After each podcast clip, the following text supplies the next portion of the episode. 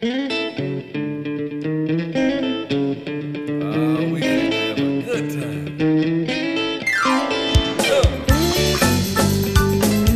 podcast is presented to you by Passion Church, the DeSoto County campus, the fun church in Horn Lake, Mississippi. For more information, visit us at www.mypassion.church. Well, come on, help the people. Said I know you came to praise him. The Bible very often, or you were in Sunday school when you were a kid or something, you've often heard some stories. You heard that Jesus cleared out the temple one day. In Jerusalem, he went in there and he went into his father's house and he found that they were selling stuff and, and making money off the people and just all this commerce going on in the house of God. And he was like, My father's house is supposed to be a house of prayer. What have you done? It doesn't, doesn't look anything like a reverent place where we worship the living God. It looks like you're just trying to make money off the house of God. And he got mad, and what did he do? He got a whip and he ran everybody out of there. All those money changers turned over the tables. It looked like it, Jesus lost his temper, what it looks like. But if you study the scripture, you'll find out that's not the case. It says he took the time to make that whip out of some rope. So I can imagine him sitting on the steps of the temple, putting he probably was steaming. And he putting that rope together and making that whip probably took an hour or so. But during that time, he, he was probably asking himself, Do I really want to do this? You know, the Bible says to be slow to wrath. And Jesus demonstrated that. He, he put that whip together and he decided, yes, this is some righteous anger. and so he drove those money changers out of there. So there is a righteous anger. In John 2, verse 17, it says, Then his disciples remembered the prophecy from the scriptures, prophecy about Jesus and the way he would feel. It says, Passion for God's house will consume me.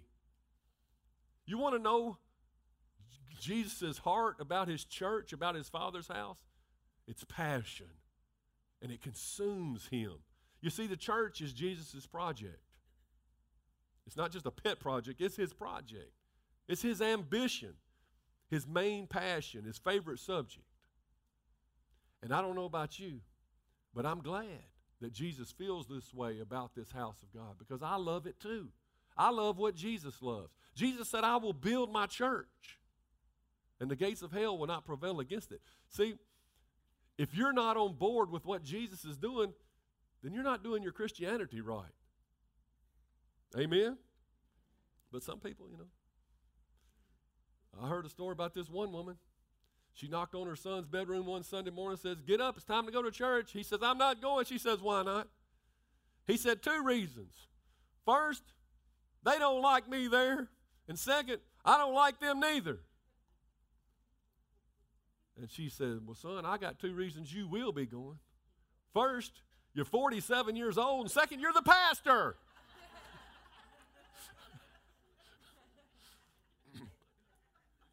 Well, thank goodness that's not our church. I'm the pastor, and I'm glad to be here. And I feel loved, and I love uh, each and every one of y'all. We got a good church. We got things are going well here at the Passion Church. I was thinking just this morning, how many of y'all show up early and just to fellowship? Some of y'all get here at before 10 o'clock. If for the rest of you that don't get here that early, they get here at like 10 o'clock, and they they come in pre-service prayer, and just an excitement building in this place. You know, I have been in churches where people don't show up till after praise and worship. That's not good. But there's an excitement. People here, when we was just greeting and fellowshipping one another, I mean, he had to knock on that microphone. Okay, settle down. Everybody get to your seats. You know, I almost have to force people to stop fellowshipping. That's alive. And you know, uh, this past Wednesday, we had 40 people in the sanctuary, not counting the adults in the back. 40 adults came to a next level Wednesday class. You don't see that that big a percentage of people in a church coming to the Wednesday service. We've been running Looks like we'll do it again today, over 70 for two weeks in a row on Sunday. That's awesome. I mean, we're growing. And uh, but that also tells me if you weren't here for the Wednesday service, you're now in the minority. Because over half of you showed up wanting to go to the next level. Man, there's excitement in the house of God. Just last week, uh, I counted over 53 salvations 53 people who stood up and said the sinner's prayer and with repentance in their heart, hopefully, and gave their heart to Jesus with, through the many outreaches that we have with people in this church. So you're part of something big. I'm telling you, you could go to some of these big mega churches that don't see 53 people born in one born again in one week. Some of them may not see 53 people born again in a year. We're a soul winning church. There's things going on that's good around here. More people are getting set free, filled with the Holy Ghost. I'm seeing you guys get involved at a rate that I've never seen before. It's almost like everybody in here is putting their hand to the plow saying, I want to use my gifts and abilities for the church of God. And we're finding places to plug you in, and it's getting good. It's really getting good. It's the way it's supposed to be. We got our youth to sit on the front row. On the front row. Now, how many churches do you see the youth even coming on Sundays, much less sitting on the front row? And they're in the amen corner. Amen? amen. See? They help me preach. And then we got the children back there. Oh my goodness. That, you know, parents, they can't wait to get here. They're being loved on back there. They're being taught the Word of God. They're excited. They play together. They're building relationships. They're learning that the house of God is the place to be. And most importantly, God is here. Like I said, I can just feel His presence. And this is a spirit filled church. We're healthy, we're living, we're loving, and we're a church with purpose. We're a church with purpose. We're not here just to make each other feel good. We're here, we have, there's a plan behind what we're doing. And we're not where we want to be, but we're moving in the right direction. What would you add to that? Did anybody have anything they'd like to add about the church, real quick? What are some things that you see that I, did, I forgot to mention? I probably. She looks forward to coming. Every time you leave, she says she's glad she didn't miss that. Huh? This is your family. Amen.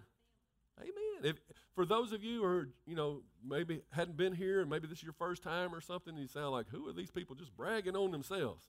Well, we don't do this all the time, but this is September. It's I Love My Church month. And so we're going to talk about those things today. We're excited about what's going on.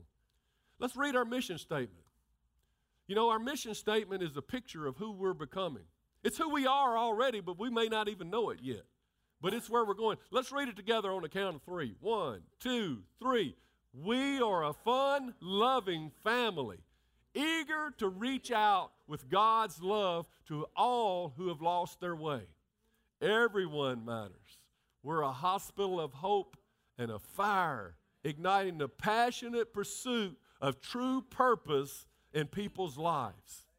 And how many of you are starting to discover that there's a deeper purpose to your existence than you knew before? through the Word of God and the teaching and the Spirit of God in this place. It's, it's palatable. It's good to be in the house of the Lord. I was glad when they said, let us go to the house of the Lord. You know, a lot of people today, they say, I don't, I don't have to go to church to be a Christian. have you heard that? That's in today's society. You, but you don't have to go to the lake to be a fisherman. You know, but you're not going to catch a lot of fish from your La-Z-Boy. And, and if uh, you're not going to church as a Christian, you're, you're doing it wrong. Jesus is building his church. This is what we do. Well, they say, but I, I can just watch it on TV. Well, when you lose that loved one, or you lose your job, or you need some wisdom, or you need somebody to come alongside you and pick you up, you know, and help you through the storm of your life, I hope you and you, that TV get along just fine. I, I hope that TV is there for you. But see, the TV can't be there for. And when did it become about a sermon? That's all you're going to get on TV. See, the Sunday morning is not about a sermon. Church is not about a sermon. Sermons are good, it encourages us. This is a filling station. And I'm glad if I hope you like the preaching and I hope we have a good sermon and we learn and everything, but it's not about the sermon. Church is about using your God given abilities and talents to help others. It's not about sitting there getting puffed up with a bunch of knowledge. You know, a lot of churches sad to say, but that's what it's become, is how much knowledge can we get?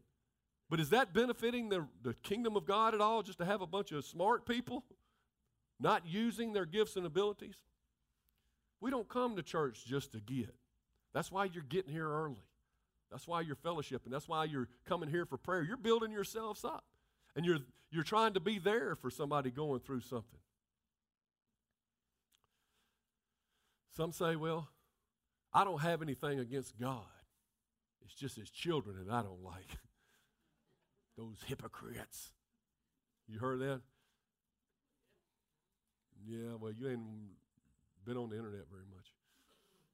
On those blogs and stuff. And I don't like his children. I don't like the people. Well, that sounds a lot like the devil. You know, don't say that. This is we're talking about people that God Jesus bled and gave his life for and a church that he's building his passion. Why would, why would we say that about his people, you know? You don't go to a hospital and, and bad mouth it because they got sick people there. Has anybody ever done that? I hate going to hospitals, a bunch of sick people. well, see, we're a hospital of hope here. People who have lost their hope come here. And people are are battling things and going through things in their life. And we're all at different stages and we're helping each other get through this thing called life because life comes at you fast. And so we don't get down because some people don't do it like we think they should do it. You know, this ain't leave it to beaver. There's no cookie cutter Christians. We're going through life together. And so don't talk like that. I mean, reason I say that because I see a lot of Christians agreeing with those posts and, and adding to it, and I'm thinking, whose side are you on? You know, don't make Jesus whip up another whip on us now. That'll make Jesus mad. You go talking about his his church. Uh, I know that many of you have testimonies, and I'll probably be asking some of you to, to give a testimony this month. Today, I've asked uh, the soon to be newlyweds, Mitch and Angela, if they would give a short testimony about uh, what this church has meant to their life, would you come, come up? Give them a big hand.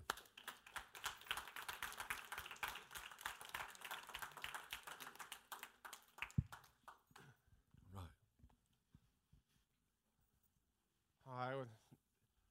Pastor asked me to come up and talk this week. I thought I would write a bunch of stuff out, and a lot of things was on my mind to speak about. And then uh, I thought I would just shoot from the hip. I thought, well, I'll just uh, pray about it and and then so I don't have anything prepared. I know Angela's scared to death here that she didn't know she was. I didn't tell her she's going to speak, but uh, I'll I'll start with uh, I guess the the rough side. When I first the first time I ever came to this church, um, I grew up as a Christian. My mom made me go to church whether I wanted to or not. Me and my brother, and uh, went to church all my life and called myself a Christian and knew Jesus and pretty much pretty much a good kid, a little bit wild, but you know I ended up uh, as I got older, got out on my own and started doing my own things, and ended up meeting a beautiful girl and getting married, and things was great. I was racing.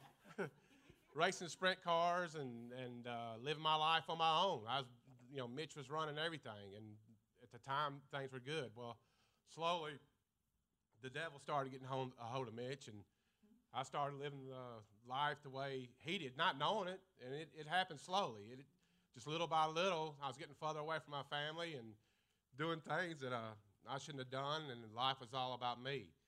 And um, I pretty much ruined an awesome family.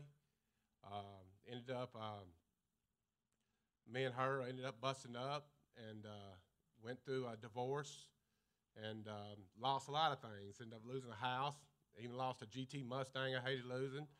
But, um, uh, you know, and, and just my, my family was in, in turmoil. I, I, was miserable. I was lost. I didn't know what to do. I, I was trying to fix everything.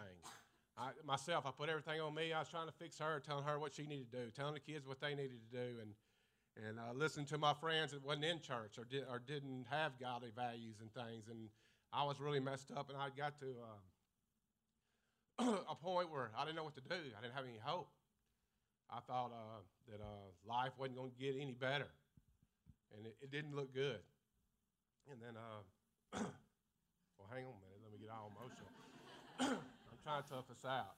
Anyway, uh, Tony and Denise lived across the street from me, and they'd always invited me to this church. And uh, one day, uh, like I said, I, at the time I had a, um, get myself together here. I had a, I had all three kids by myself. She wouldn't have nothing to do with me, or, or, or um, pretty much, you know, we it, it was in channels. I'd gotten laid off. Uh, the money was tight.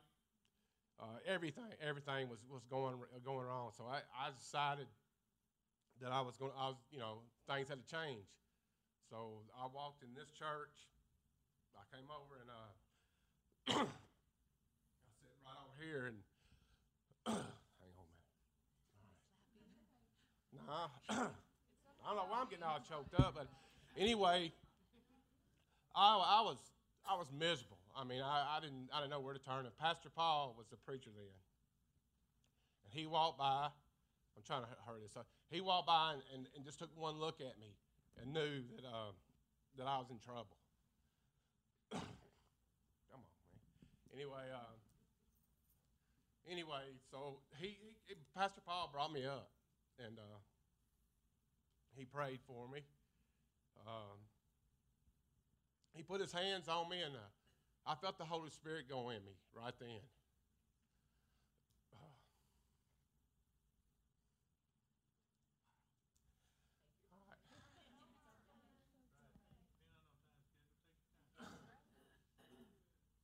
Anyway, uh, he put his hands on me and prayed on me. And I, I, felt like when he got through that I was standing this tall uh, and my feet off the ground. And um, so I started coming to this church. And, you know, I felt something in, and I expected when I got when I went home the next morning that everything was going to be fine. Well, it wasn't. You know, if things were a little bit better, at least I had a I had a glimmer of hope and, and things like that. But when I started coming to church, and I, I really couldn't get enough, I started coming more and more. and uh, um, Pastor Paul would speak to me, and I, I would add, I'd tell Pastor Paul, well, she's doing this, they're doing this. I, I wanted, you know, everybody else to be fixed. I wanted, uh, you know, I, I wasn't the problem. You know, everybody else was. And I'd point to this and that. Well, she needs to do this and do that. And Pastor Paul used to want to take his Bible and beat me over the head with it. Like, listen, you need to seek God for yourself. You, God wants you. You, you seek God for your. you get with God and get a personal relationship with God, and then God will take care of everything else uh, you know, that you're wanting fixed. But uh, anyway, so it, it, didn't happen. You know, it took a long time, and took. Um, uh, I put that man through a lot. but, uh,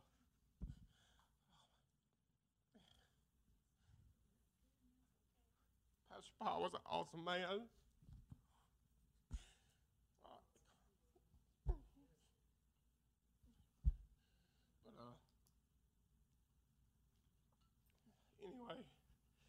Anyway, he worked on me. And uh, we talked a lot, and I kept coming to church. But uh, one of the biggest things is uh, things wasn't much changing. And uh, when I would pray, I used to pray for myself. I'd pray for what Mitch needed, what, what I needed financially, my family, my kids, uh, you know, put my family back together and things like that. I always pray for myself. But uh, Tom invited me and I encourage every one of you. Tom invited me on Tuesday nights. They have prayer here, and uh, he invited me to prayer. So I came in, and I didn't, I didn't know much about it or what to do, or you know, I always, like I said, I always prayed for myself. I never, I had so many problems and everything that I never thought about praying for other things, other people. But uh, Tuesday night they had prayer, and I came in, and I'd sit here for a little while, and then and I would uh, people would pray, and then I, I would throw out something, and then I think, man, that was stupid. You know, I'd think I didn't know what I was doing, and I'd say some things, but slowly and slowly I started coming in more, and I started learning. I started praying, and uh, learned to pray for other people and other things and, and needs of other people, and uh, pretty soon I started praying, and I'd probably pray for five or 10, 15 minutes. They'd probably tell him, when's he going to shut up? But, or, but I, I would pray, and then I'd like, where did that, that come from? Because it didn't come from me.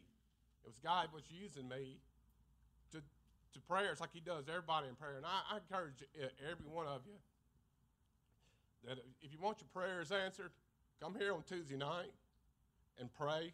Pray for other people. Pray for the church, the, the community, the, uh, the government and you start uh, things like that. As I did that, God started fixing things in my life, and, uh, slowly things started coming coming back together. Uh, uh, I was doing a lot better, so my kids were doing better, and uh, as he, you know, he worked, and, and Pastor Paul worked, you know, got me straightened out, and Tom, uh, and each and every one of you, each and every one of you here, in a small way, has, has helped me when I first come to church, nobody ever pointed fingers at me. Nobody ever got my business. But everybody here in each little way was there when I needed to pour out or talk to somebody about what I was going through. But like I said, prayer, come to prayer on Tuesday nights and, and pray. And, and God slowly, you know, it didn't happen overnight, but slowly started working. I looked behind me and things were getting fixed. That life was getting better. And uh, pretty soon he started working on Angela. Next thing I know, she's she's in the church, and things are going going good. And uh, you know, uh, like I said, uh, prayers have been answered. Um, like I said, I ended up losing the house, car, wife, family, but God has is, I've been redeemed here, and uh, I'm not the man I used to be. This church has slowly changed me, and when it did that, I started working. When let God work on me, He changed everybody else in my life behind me, and, and things are now better than ever. We got another house. We, we're about a little bit too far away from here, but uh, uh, we love it where we are. We put our family back together, and uh, we just we're going to get remarried today. So you know, that's a miracle in itself. From where we were, you know, and uh, he's fixed our addictions, our all our problems, and uh, we live for God. I mean, I get up in the morning to go to work. I see her reading her daily devotional and and things and uh, all that. But uh, it's just been a big, big. This church means everything to me. I mean, it. Uh, I've always been loved. I have fun here, um, and uh, it's changed my life. And I believe the Holy Spirit's here. I went to other churches. I never felt what you know what I what I felt here and the love and stuff that I felt here. But uh, uh, God will work miracles out in your life. And if you knew me before six, seven years ago, then now that it's it's a big miracle the the change I had. And not only that, I have my friends call me now. I've had friends uh, friends that called me here last week that, that's like about even committing suicide. Things look so bad in his life. And I was able to use my experience and the things that I've gone through to talk to him. And, you know, I, I've got, it feels good to know that God uses you to help other people that's going through the things that I went through. And I'm sure everybody here goes, goes through stuff. And, and um, he, uh, he'll answer your prayers. But I, I can encourage you, if you have never been here on Tuesday night, it's very important. To come here on Tuesday night and and pray. They, we get a group of people up here and we pray about everything else. And then, and then if you need prayer yourself, you know, everybody will get together and pray. And there's, there's power in numbers. And uh, God is true and God is faithful. And uh, that's what this church has done for me. This church has made my life better than it's ever been. And I thank each and every one of you.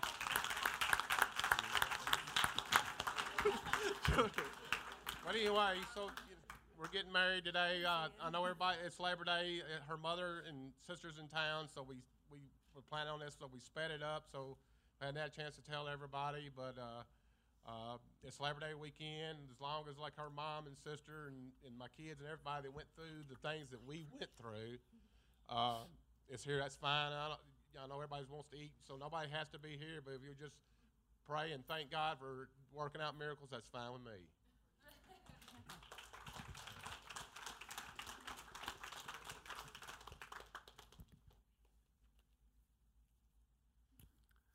I told you this was a house of prayer. It's the way Jesus intended it. And the Holy Spirit was here on you, Brother Mitch, to help you through that. Thank you for sharing. I'm very, I don't know of a better way to say it. It's probably a better way. I shouldn't say proud, but I'm proud of you guys for sticking it out, going through everything you've been through, and, and keeping God first place in your life.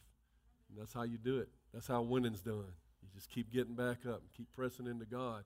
You miss it, turn to 1 John 1 9 and receive your forgiveness, and you get back up and you, try to again. Well, before King David was King David, he was just regular David. And you may remember that he killed Goliath and and uh, he got into King Saul's army. He became a great warrior for King Saul, who was king over Israel at the time. And he was such a great warrior, had such a heart for God, had such an anointing on his life that he was anointed as king years and years before he ever became king. And he would be so successful in battle, all the women of the kingdom would sing songs like, Saul has killed his thousands, but David has killed his ten thousands. And boy, old King Saul, boy, he was a little insecure. He, he was a rough king, and uh, he didn't like that. He was so jealous of David that he began to try to kill David. David had to run from him. Now, David, all he had ever done was try to do the right thing. And he had been faithful to Saul, but now he's running from Saul. And after a series of events, he finds himself in this lonely cave of Adullam. I don't know where it's at, but it's somewhere. And he's, he's hiding because everybody seems like the whole world's trying to get him. Now, you may feel like that. You may have come in here and you said, you know what? I tried to serve this world. I tried to serve the ways of this world and the king of this world. And you know who the king of this world is, don't you? the little g God of this world, the devil. I tried to be faithful. but it seemed like he's trying to kill me. Well, hello, wake up. That's, that's what we've been trying to tell you. The devil just is tr- here to kill, steal, and destroy. And so if you find yourself, you know, hiding and running from, and you don't know where to turn, I can imagine how David felt in that cave of Adullam, sitting in there in a dank cave in the dark, thinking, I'm all by myself. And I ain't done anything wrong. I've tried to serve the Lord. What in the world's going on? But just right after that, his family found out where he was at, and they came to David.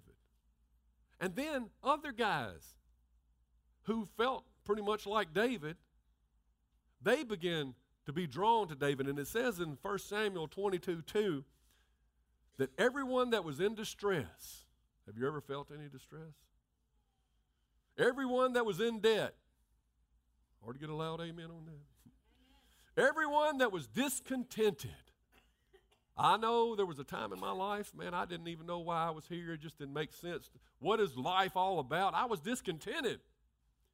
But all these people gathered themselves unto David, and he became a captain over them, and there were about 400 men. So his, his good deeds did make a difference, and people began, the, the discontented, the down trodden, the misfits of life began to be drawn to David. And David started to train these guys. He started teaching them a better way. Look, you don't have to be like, you don't have to thieve anymore. Look, let's do things right. Let's do things God's way. One man stood up and began to teach this group of misfits how to serve the Lord. And pr- pretty soon, I mean, it's a pretty successful group of men he's got here. They're winning battles and they're uh, taking ground and doing things for the kingdom of God. It's pretty awesome. And this is before King he was King David. But once he got crowned king, guess what happened? What happened to these misfits after he became king? You know, once you get to be king, what happened to, to all these 400 that had been faithful to David? Well, I'll tell you a little bit later. But right now we're going to turn to Ephesians 2:19 in your Bibles. It's in the New Testament. It's a got 6 chapters on it. It's a little bitty old book. Probably tells you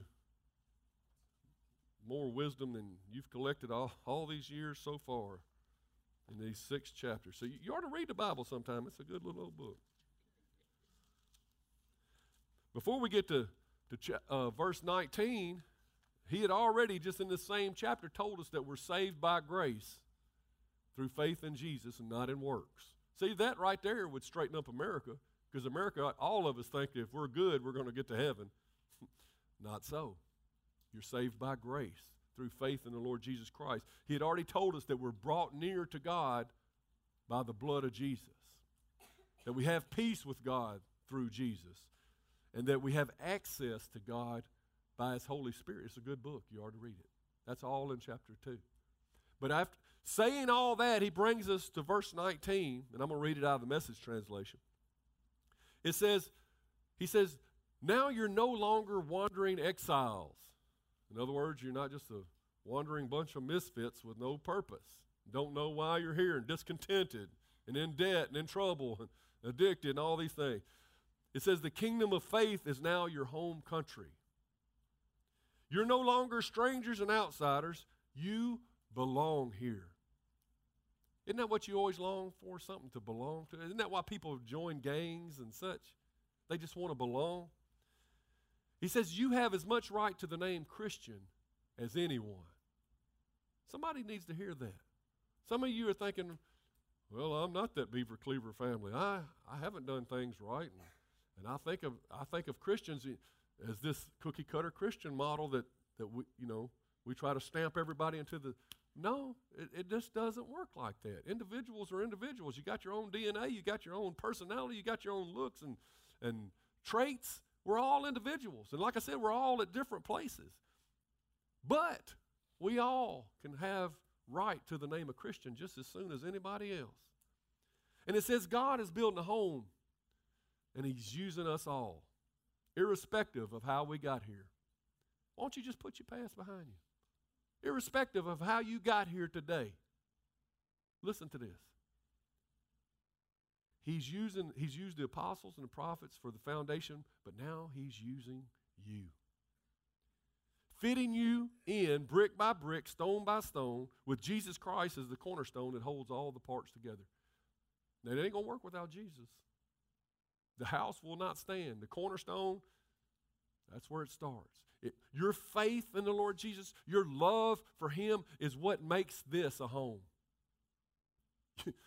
Without the love of Jesus, we might as well just call ourselves a country club. You'll be here a while and then you'll go somewhere else that's got better amenities, you know, better programs or something. But it says, we see it taking shape day after day. A holy temple built by God. All of us built into this temple, a temple which God is quiet at home. He's quiet at home. He feels at home here. He feels at home in among the church. That's where God wants to dwell is with his people. You remember when they were traveling through the wilderness, he put himself in a little box just so he could be near them, near his people, the ark of the covenant just so he could be near. But now the temple's been rent, praise God, by the finished work of Jesus on the cross, and our hearts have been opened, and now we have become temples of the living God. He has come into our hearts. And in this scripture, we see that we are the citizens of the kingdom of God now. We are members of God's family. It's more than just a, a gathering of people, it's a family, like they said. We are God's house when we meet together, when we come together, we're God's house, where He wants to be. Now, what's the, the common thread of what's the word that I emphasized in all of those four things? We. Church is not a building, it's a people. Let me say that again. The church is not a building, has nothing to do with the brick and mortar. The church is not a building, it's a people. It is a we. It's a we. But some people, you know, they may be real spiritual and they say, but I'm the temple of the living. You know, I'm the temple of God. Now, He dwells in me. I'm, I'm the church. I've heard people say, you know, I am the church. I don't need to go to church. I am the church. Well, yes, you do have, you are a temple of the Holy Ghost. But listen, you're just a brick in the church. It takes all of us to make up a church. The church is never a me, the church is a we. Today's message is entitled A Wee Little Church. Not a W E E little church, a W E little church. You say, that's a bad confession, Pastor. We want to grow. We don't, we don't say we're little. Well, we're a wee little church now, but we're growing into a wee big church. But the main thing is that, we stay a wee church. That it's about us. It's not about any one person. It's not about the building. It's not about the programs. It's about the we. Amen? God loves the we. Haven't you noticed that? Before I met God, I was all alone in here. It was just me. That's why I was discontented. That's why I didn't know why I was even here. I was losing perspective. I had no perspective. And I would often talk to myself, you know, let's be honest, we all talk to ourselves. I would often talk to myself and I would say, What am I going to do? But once I gave my heart to Jesus and I became a we, He came into my heart and it's no longer just me. Wherever I go, it's a we now. What do I say? I wake up in the morning, I say, What are we going to do today? With a new, fresh perspective, because if God be for me, who can be against me? I can do all things through Christ who strengthens me. Thank God it made me more than overcomers in Him who loved us. Thanks be unto God, which gives us the victory through the Lord Jesus Christ. Man, I can do anything, I can do all things. What are we going to do today, God? It's not just little old me. I know me. When, when I'm excited, it's because I know Him in me. He's the hope of glory. God loves the we. So let's talk about it. Let's kind of get a perspective. What is this kingdom of God thing? Well, the kingdom of God is where God reigns and rules. It's about where his authority reigns supreme. It's what, it's what life is like when God is in charge. Jesus went about healing and, and setting people free and doing good to all. That's where the kingdom of God, you'd known the kingdom of God had been there. It's life as God intends it. It's not a physical location, it's where He rules. And where He wants to rule is in our hearts. We're Christians. Once we, once we ask Jesus into our heart, what we're doing is we're changing allegiance. We're changing our allegiance from King Saul, so to speak, the king of this world, to King Jesus, the king of heaven's armies, the king of the kingdom of God. See, we're changing allegiance. We know, we're in the world, but we're not of the world. We walk and we move and, and stuff down here, but we're not of here. In John 17, 16, Jesus prayed to the Father. He said, They don't belong to the world any more than I do. And in James 1:27, he says, Keep yourselves unspotted from the world. You know, now that you've changed allegiance, come on out of that darkness and into the kingdom of light. There's a better way. Our allegiance must be to Jesus as citizens of the kingdom of God. Wednesday night, we had uh, Glenn Roseberry. He's a missionary from Africa, Tanzania. And uh, one of the things he said was so powerful. He said, when Jesus called people to be his disciples, he didn't say, well, come on along part time and see if you like it and try it out. No, he says, you must hate your mother and father and brother and sister and children compared to your love for me. You must forsake all that you have and come follow me. Let the dead bury the dead. Jesus was kind of straight to the point. He says, Your first allegiance must now be to me if you're going to be my disciple. He didn't say, he didn't mean that you actually hate your mother and father. He's just saying, in comparison to your love for me, I must be first place in your life. And see, what we have today is people who call him Lord in an effort to feel like they have a ticket to heaven. You know, they want to be part time, they want to still have their foot in the world and have their foot in the kingdom of heaven at the same time. But if you're in that position, if you haven't given your full allegiance, you know what? When he says, confess with your mouth, the Lord Jesus, back in those days they meant Lord. That means he's the boss. I mean, there was no gray area in it. That means you're turning over. See, over in Africa, in these Muslim nations where he's ministering, when they give their allegiance to Jesus and they switch from the Muslim faith, that means they're going to lose their family. That means they're going to lose their business, their house, their home. They're probably going to have to be put in a safe home somewhere to live. They're probably going to have to go underground to give their heart to Jesus. So they count the cost. And what he was saying is, is if you're somebody who haven't count the cost, you're somebody who's just, I want Jesus as far as he can take me, but I'm not really taking up my cross and following him. You're something that God never intended. You're an in betweener somewhere, and God never intended that. He never said just come follow me on the weekends. He said, Come, take up your cross and follow me. I just thought I'd throw that out there. But let's talk about this. So, if we're of the kingdom of God, oh, another thing he said is disciples, only disciples can make other disciples. And that was his great commandment to go out and make disciples, right?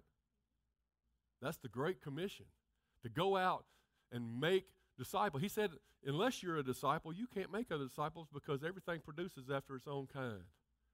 And that's why we have so many in America that's lukewarm Christians, that's not living for Jesus, that's not sold out, because we, we present Jesus like just a ticket to heaven. Say this prayer, this magic prayer, and you'll be saved.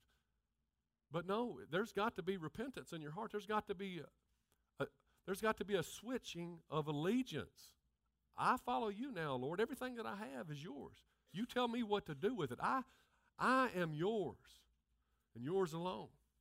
Well, anyway, in any kingdom, I mean, in any, yeah, like, let me put it like this. Okay, America is the American kingdom, you could say, or whatever. Around the world, we have in other nations embassies. And that's what the church is like for the kingdom of God. See, now our allegiance is to God in heaven, to a foreign country. We're not of this world. We're just now been made ambassadors to a different kingdom. And the embassy is the church. You can go to any nation in the world pretty much, and they'll have an American embassy, and they'll have an ambassador there, somebody who represents the sending nation in all its affairs. He's the representative representative of that kingdom that he, he serves. He's protecting the, indus, the uh, interest of that sending nation and its citizens, and he's advancing the interest of that nation.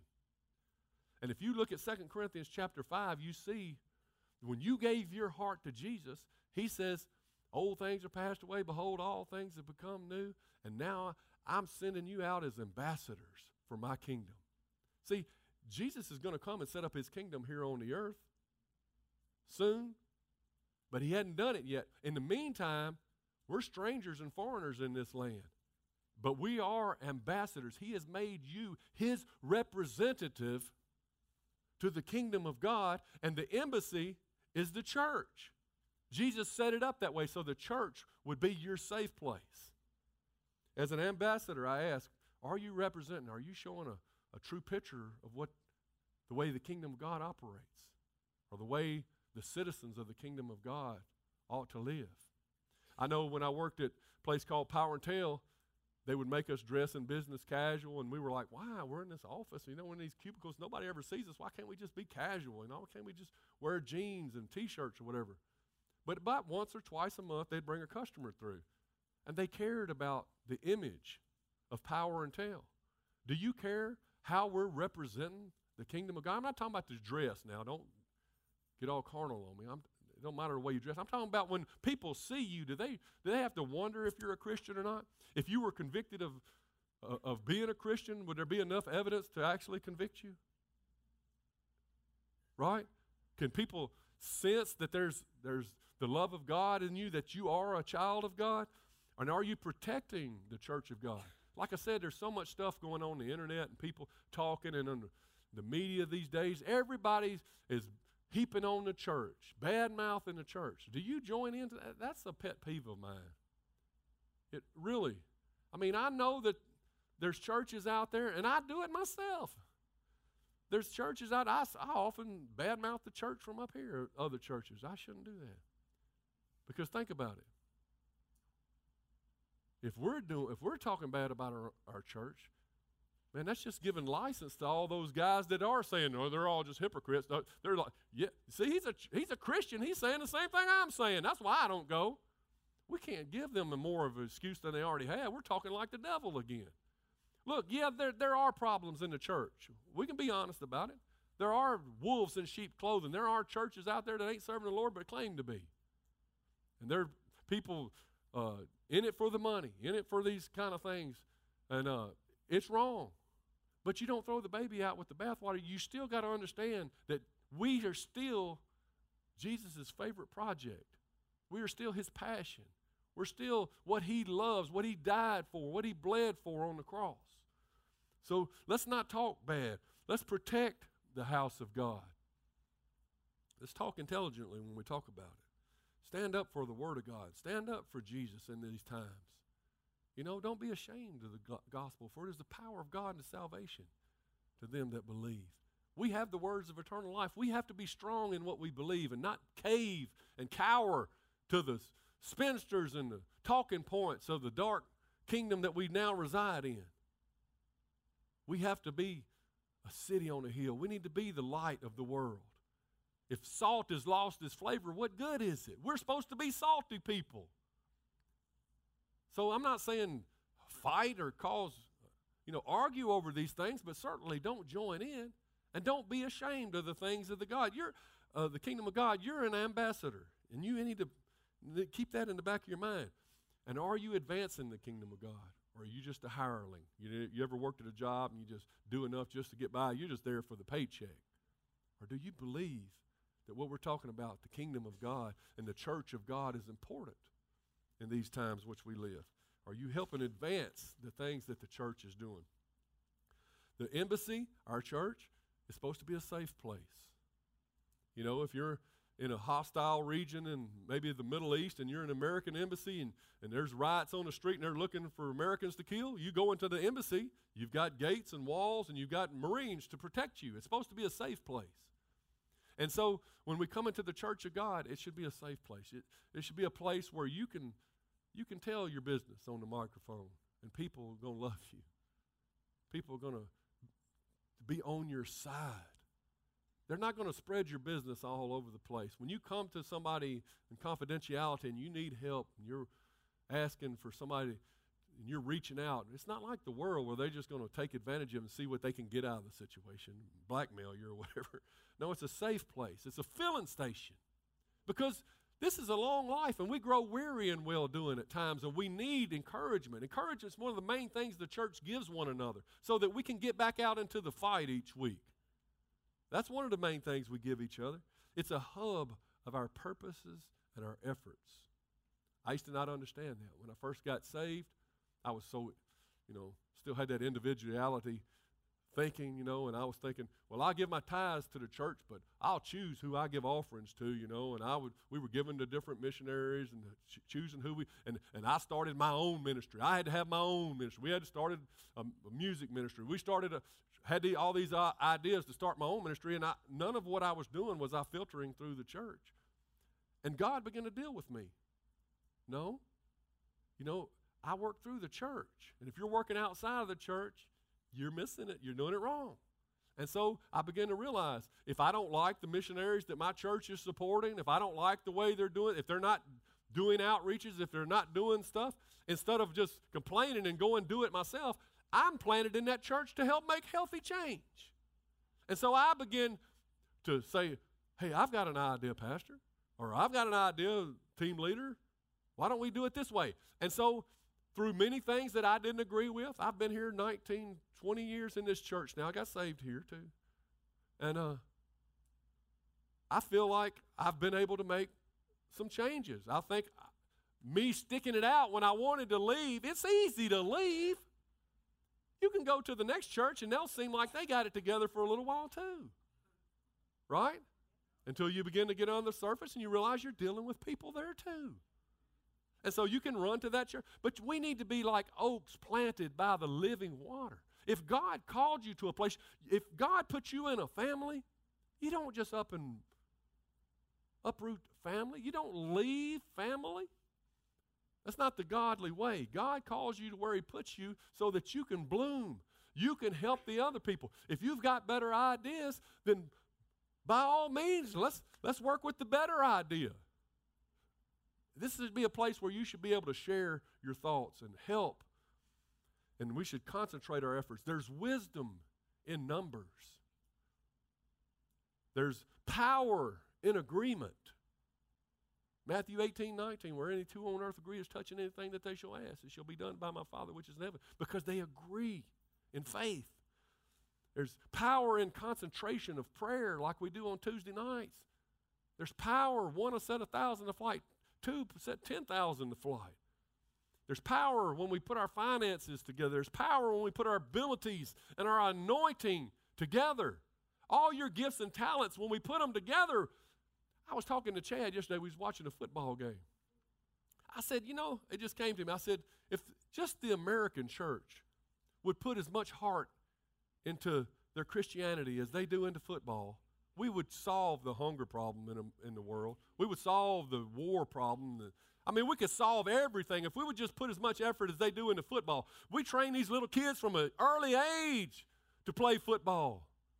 And we get them college scholarships and people selling their soul and to, to be at the game and have season tickets. And, and I mean, it's the biggest thing in the world football.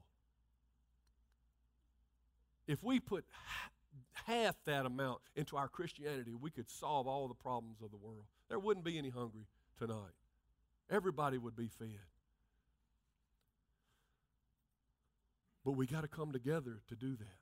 Leviticus 26 8 says, Five of you will chase a hundred, and a hundred of you will chase 10,000. There's power when we come together. In night, oh my goodness. I don't think we're going to be on time today. How much of this can I miss? We got a whole month, yeah. But I've already got sermons ready for them. Okay. 1975 in Saigon, Vietnam. A weird situation was happening. The North Vietnamese had 150,000 troops surrounding the city of Saigon. And America was at the end of a long, taxing war that we were trying to get out of. And the only Americans left in Vietnam were those in the embassy in Saigon. They had already blown up the airstrip, so we couldn't fly them out in, in jets and big airplanes. And so they had to go all the way down to plan number C. and they said, let's send in helicopters to try to evacuate the last few people that we have. But it was over a thousand people. It was, I think it was like 1,300 and something Americans were still there. They, because you understand, when the North Vietnamese came in, they were going to kill whatever Americans were there and whether, whatever South Vietnamese were there that had supported the Americans. And so the order was given to start the evacuation. And in about a 24 hour period, they had a series of 17 helicopters, different makes and Hueys and so forth, would go, and all the people that were inside the embassy were lining up to get up on top of that one roof where these helicopters were landing and stuff themselves. They couldn't even bring their luggage. They were just trying to get out because it was it was dire situation. All the South Koreans were outside the gate trying to get in because they knew they were going to be killed and they were wanting to get out, but they could only get so many out. But the ones that were inside were able to get on, and they evacuated 1,300 and something Americans and over 5,000 South Vietnamese on 17 helicopters in like a 24 hour period. Greatest evacuation story in history. They, they flew them over to a, a waiting uh, aircraft carrier out in the ocean. And they had so many helicopters, the Vietnamese people, uh, helicopters started flying in there trying to do it too, and they couldn't all land on this one carrier, carrier, so they were pushing off Vietnamese helicopters out into the ocean just to make room for the other helicopters. It was, man, it was a crazy situation trying to evacuate people. And let me just tell you this Jesus is coming back. Jesus is coming back to evacuate his ambassadors, those that are inside the embassy. He's, he's going to pluck us out of a war weary land. It's coming. I mean, I know that being here today in America and seeing what you see, it feels like it, man, it's been a long battle, like they felt back in Vietnam, uh, Vietnam days.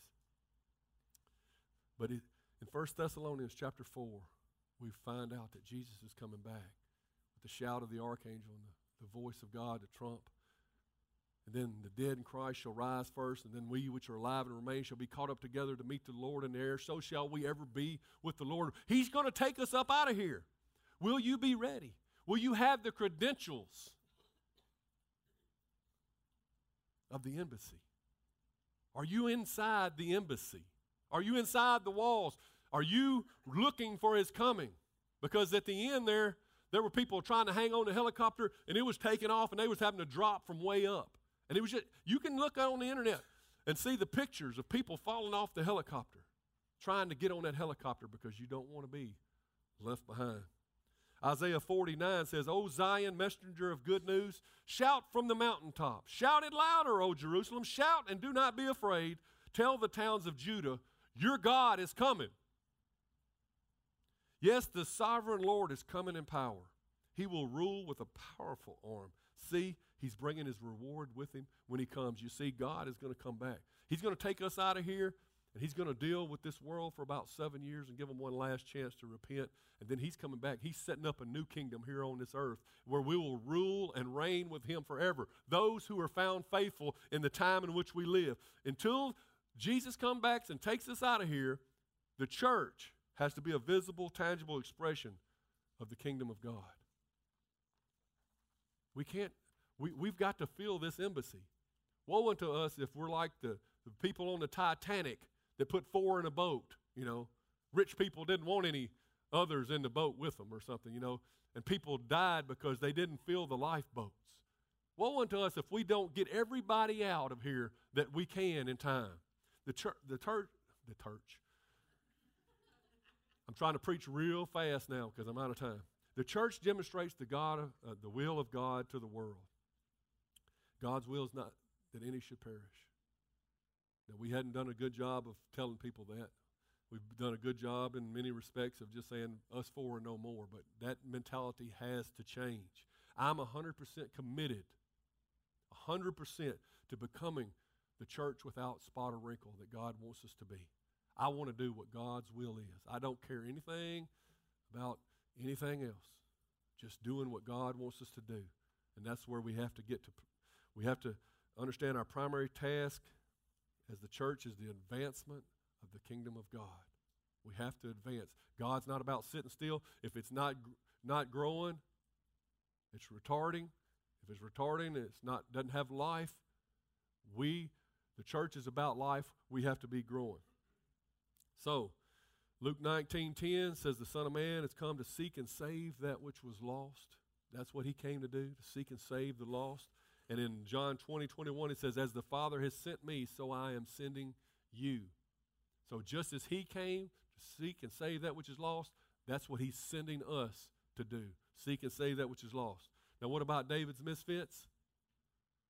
When he became king, surely he's going to have different royalty now. He's not going to bring up those misfits, is he?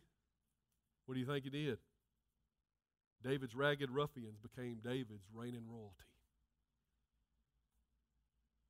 The world used to not have anything to do with them. Some of you may feel like the world didn't have anything to do with me, but now, today, you feel like God's reigning royalty. Or you feel like you will be God's reigning royalty when His kingdom is established. You see, there was a time where they were just serving David and didn't know what it was all about. They didn't know that he was going to be king. But see, he had already been anointed king as a child. It was coming. And believe me, Jesus is coming. Jesus will be anointed King of Kings. He will rule and reign on this earth. And you may not understand exactly why you're doing what you're doing right now, but God is looking and He is remembering the good things that you've done. And those, misfi- those misguided misfits became David's mighty men. That's the way God does it. They became rulers in His kingdoms, advisors and commanders, generals. And some of us, like I said, all of us, we're misfits in some regard. We're ruffians, we're thieves, murderers, thieves, like I said, adulterers, debtors, beggars. You fill in the blank. Where did you come from? You know your story better than anybody. But when we came to Jesus, we became part of a we.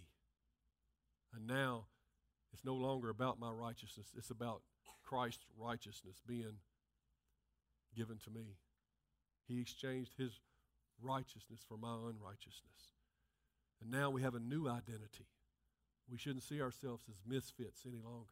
We're kings and priests unto our God and our Savior. That's the way He sees us. We're commanders, rulers, advisors in the kingdom. Fill in the blank. What are you? The lowly shepherds have become royalty in the house of the living God. Not, not many are rich and smart are called. God uses the foolish things of the world to confound the wise.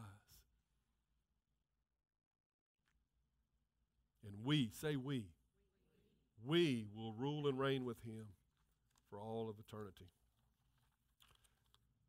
I was talking to Tony Santucci last weekend after church, and he was telling me about one night he said everybody went to bed and he was still up, couldn't sleep, so he decided he was going to play his Wii. You know what I mean? The, the game box Wii thing, W I I. He said he started playing the Wii and it was always so much fun. But when he was playing it by himself, he said it wasn't no fun at all. I just went on to bed. Life is no fun as a lone ranger. The church is meant to be a we place. It's meant to, it's meant to be a game played together, to enjoy one another's company. You don't have to be alone. If you're a lonely person, you don't have to be. There is a place, there is a refuge, there is an embassy for you to come into, and it's called the Church of God. And I believe this church is a wonderful place where you'll feel loved and accepted, and you'll find your purpose. We'll help ignite that fire of that true purpose.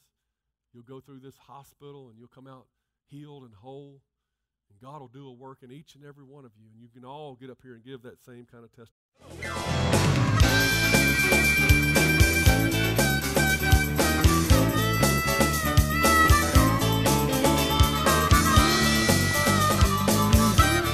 Thanks for listening to the podcast today. We hope you enjoyed it and that it inspires you to live out God's Word. For more information, visit us at www.mypassion.church.